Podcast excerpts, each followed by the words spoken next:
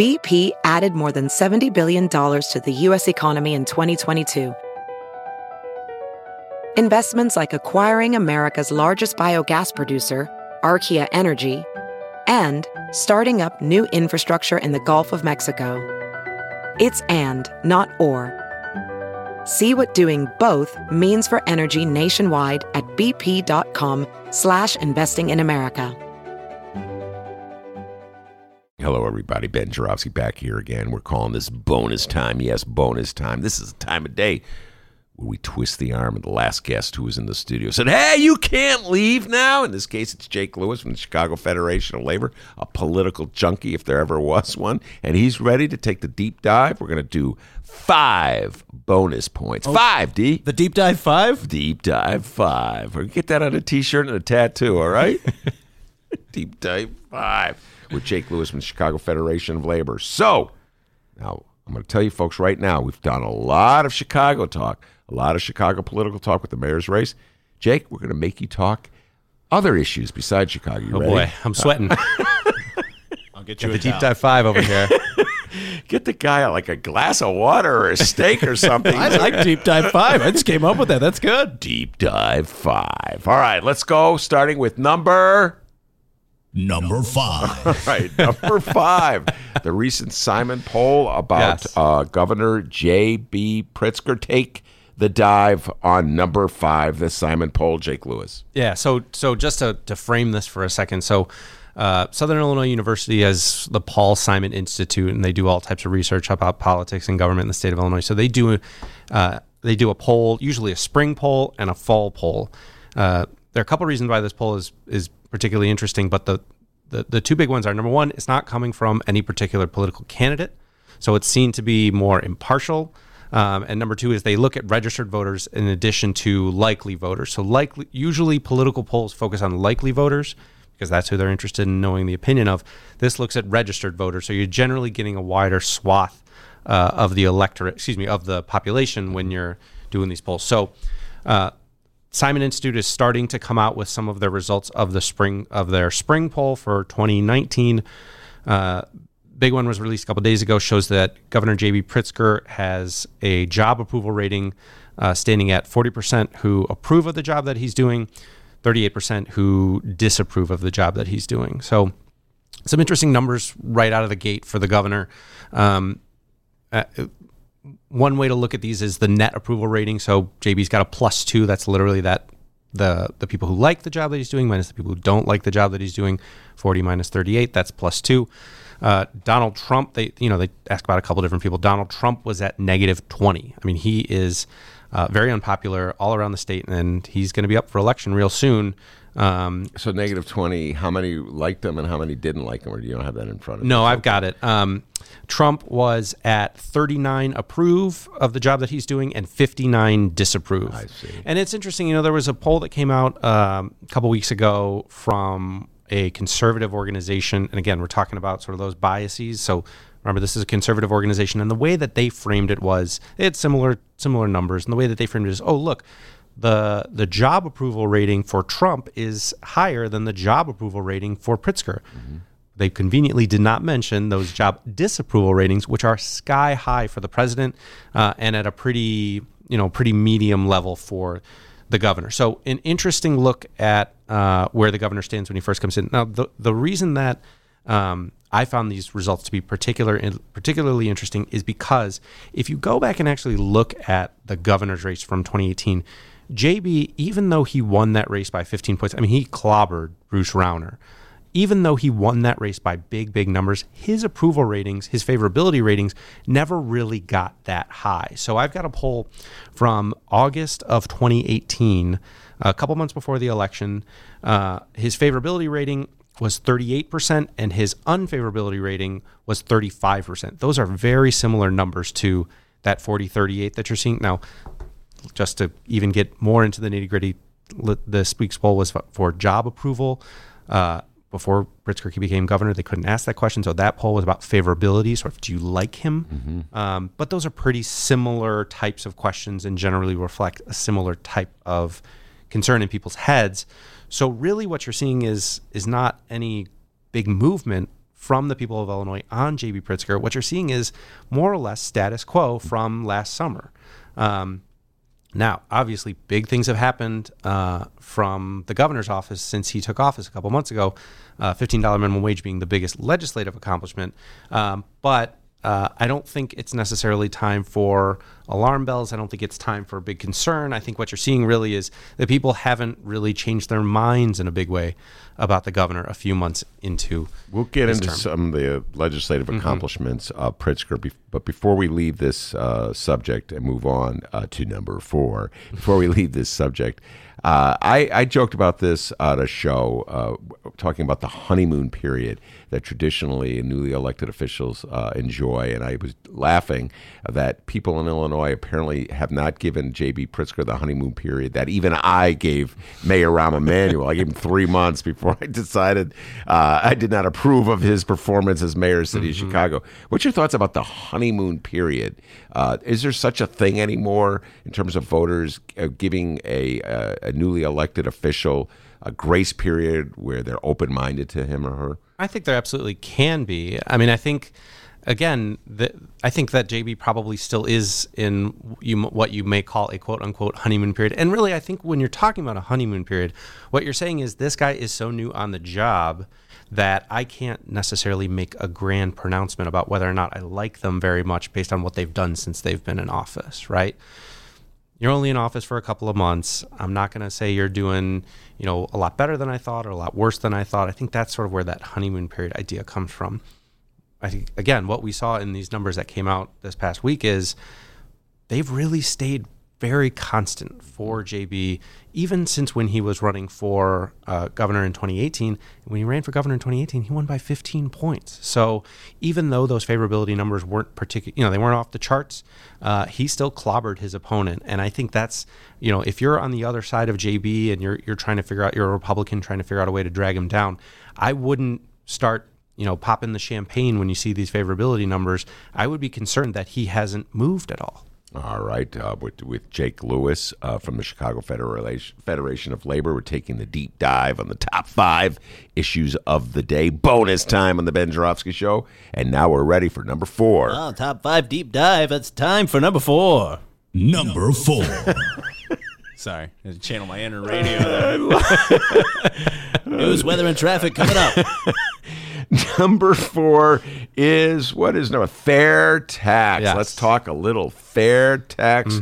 Jake Lewis explained to everybody what the fair tax is. So the fair tax is uh, fair tax um, is the idea that when it comes to taxes, the wealthy should pay a little bit more. They should pay their fair share, and the people in the middle class, those striving to get there, should pay a little bit less. So fair tax, also sometimes called a graduated income tax, basically changes the rate at which you're taxed based on your ability to pay.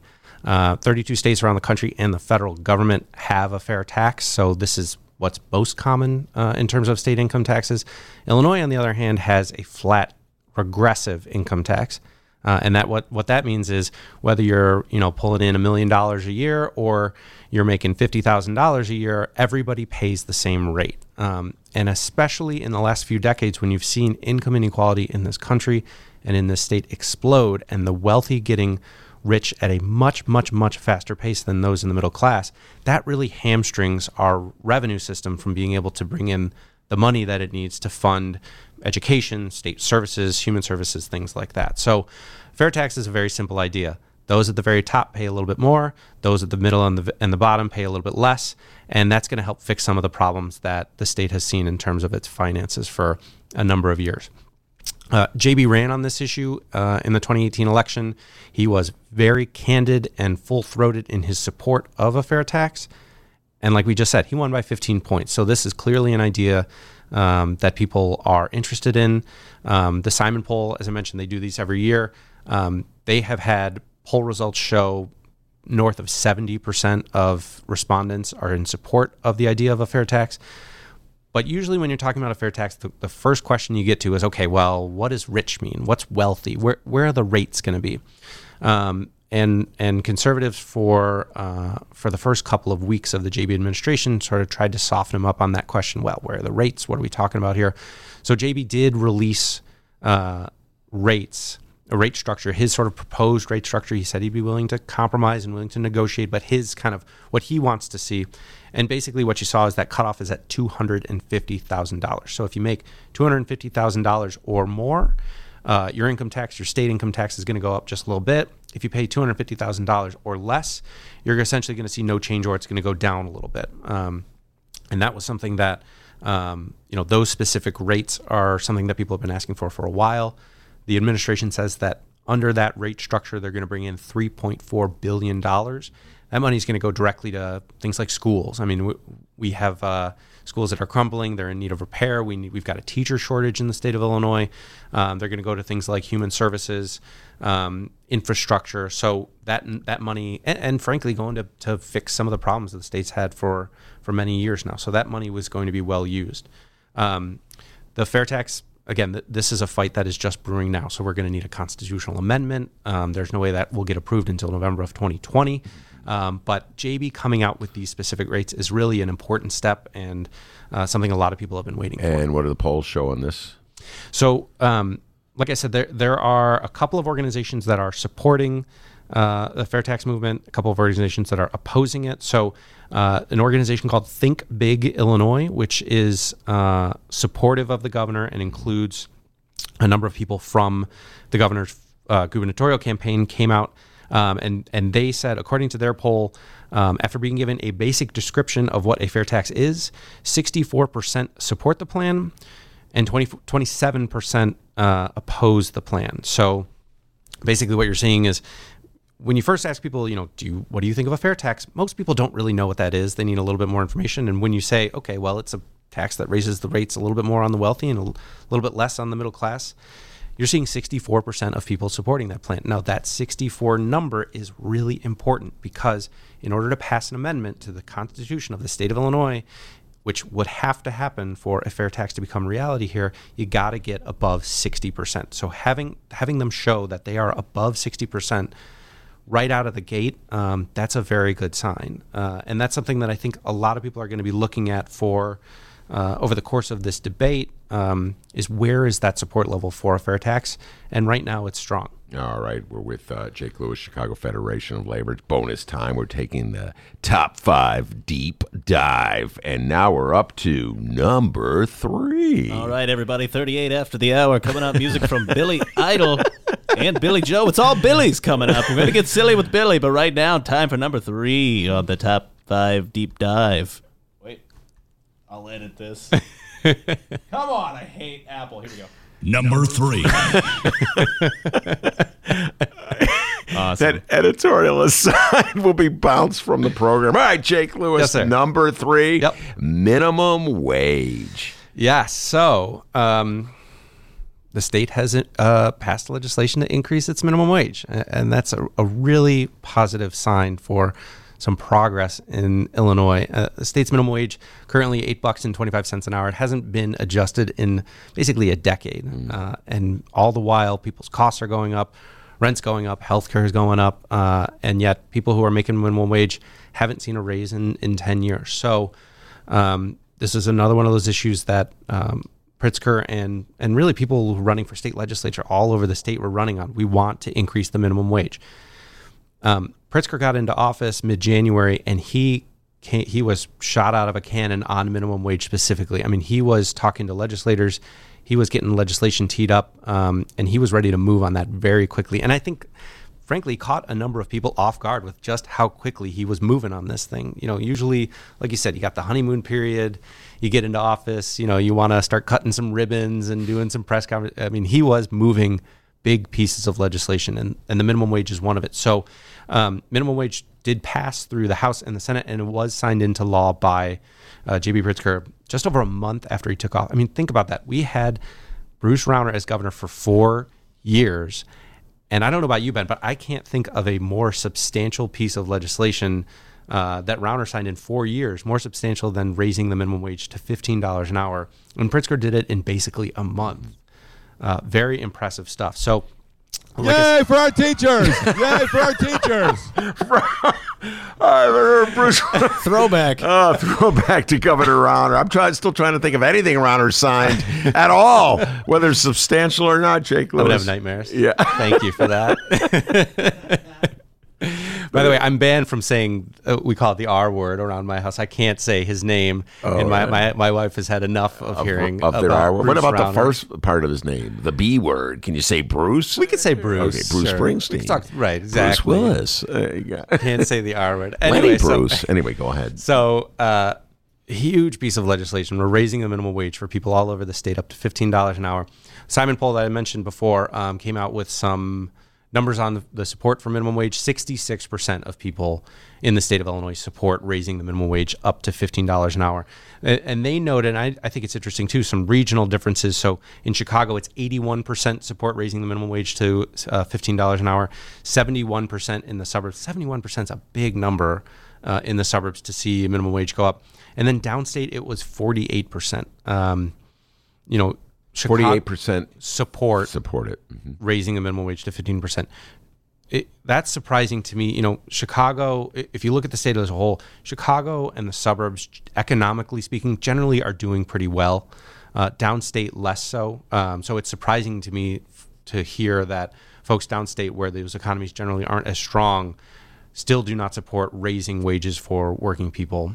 Um, so there's some work to do to, to obviously to, to make sure people understand the benefits of a $15 minimum wage.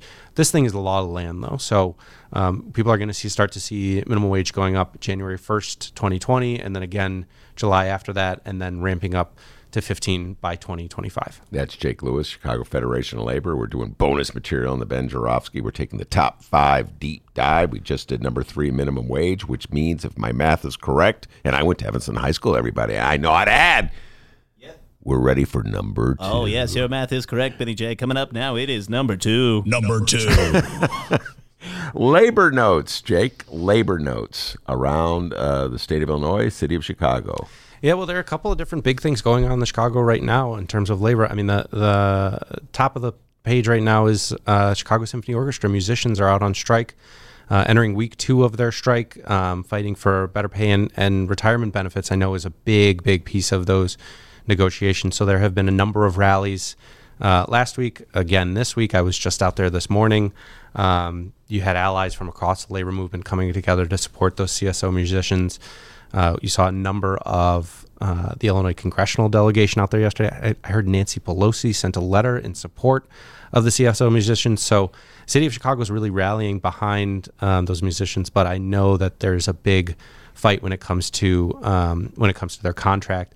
Um, the other big one is uh, the graduate students at the University of Illinois at Chicago are also out on strike. Uh, an issue very near and dear to my heart. My wife is uh, a graduate student there now. She's not part of the union, but um, obviously stands in solidarity to them. And, and I think the campus really has has rallied to uh, support of those workers as well. So, um, you know, I think especially after you saw hotel workers on strike last fall, um, you've seen a number of of strong labor movements from from different unions around the city, um, and generally speaking, those movements have ended in success for those workers. Um, and so I think everybody here is is pulling for them and, and making sure that those things are resolved quickly um, and resolved in favor of the workers. You know, just think about for a moment the contrast, uh, just in the economic ends of things, income things, how much they make, uh, but yet it's both labor, it's both unions. The symphony orchestras are uh, relatively well paid. Yeah. Uh, and uh, graduate teachers, graduate student teachers are really low, Yes. lowly pla paid. Uh, Yes. one would say exploited. Uh, and yet each has a union and each is involved in a contentious uh, labor negotiations at, that have resulted in a strike. Address that issue, the fact that uh, the high end of the scale and the low end of the pay scale, when I say scale, I'm not talking about musical scales, I'm talking about pay scale, would each uh, turn to a union. Well, the the issues facing workers, whether you're a very well paid worker or whether you're trying to scrape by and make ends meet, the issues facing workers are generally the same. It's about having decent pay, it's about having decent benefits, especially healthcare, a huge issue right now. And it's about having a, a retirement package that allows you to retire with dignity. I mean, those are things that are essentially universal, and and it doesn't even have to be if you're in a labor uh, if you're in a labor union. Every every working person whether you're in the city, the state of Illinois, in the United States generally, those are the issues that you care about. Um, and those are the issues that you're fighting for because you want to make sure that you can raise your family and have enough money to send your kid to college if you want to, so that you can take care of yourself or a loved one if they're sick, and so you can retire with dignity. And so I think, I mean, you're absolutely. It is interesting to see you've got graduate student workers on one end, uh, and you've got Chicago Symphony Orchestra members on the other end, and they're both fighting for the same thing.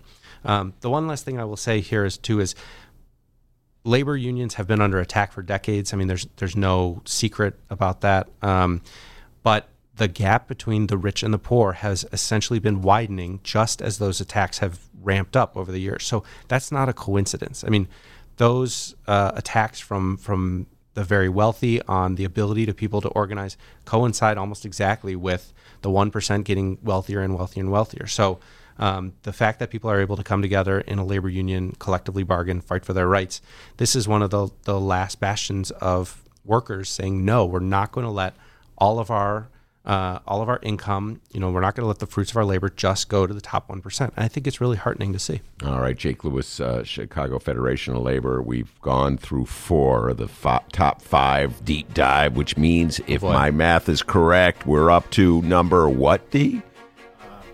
It's a particular number. I think you may know what it is.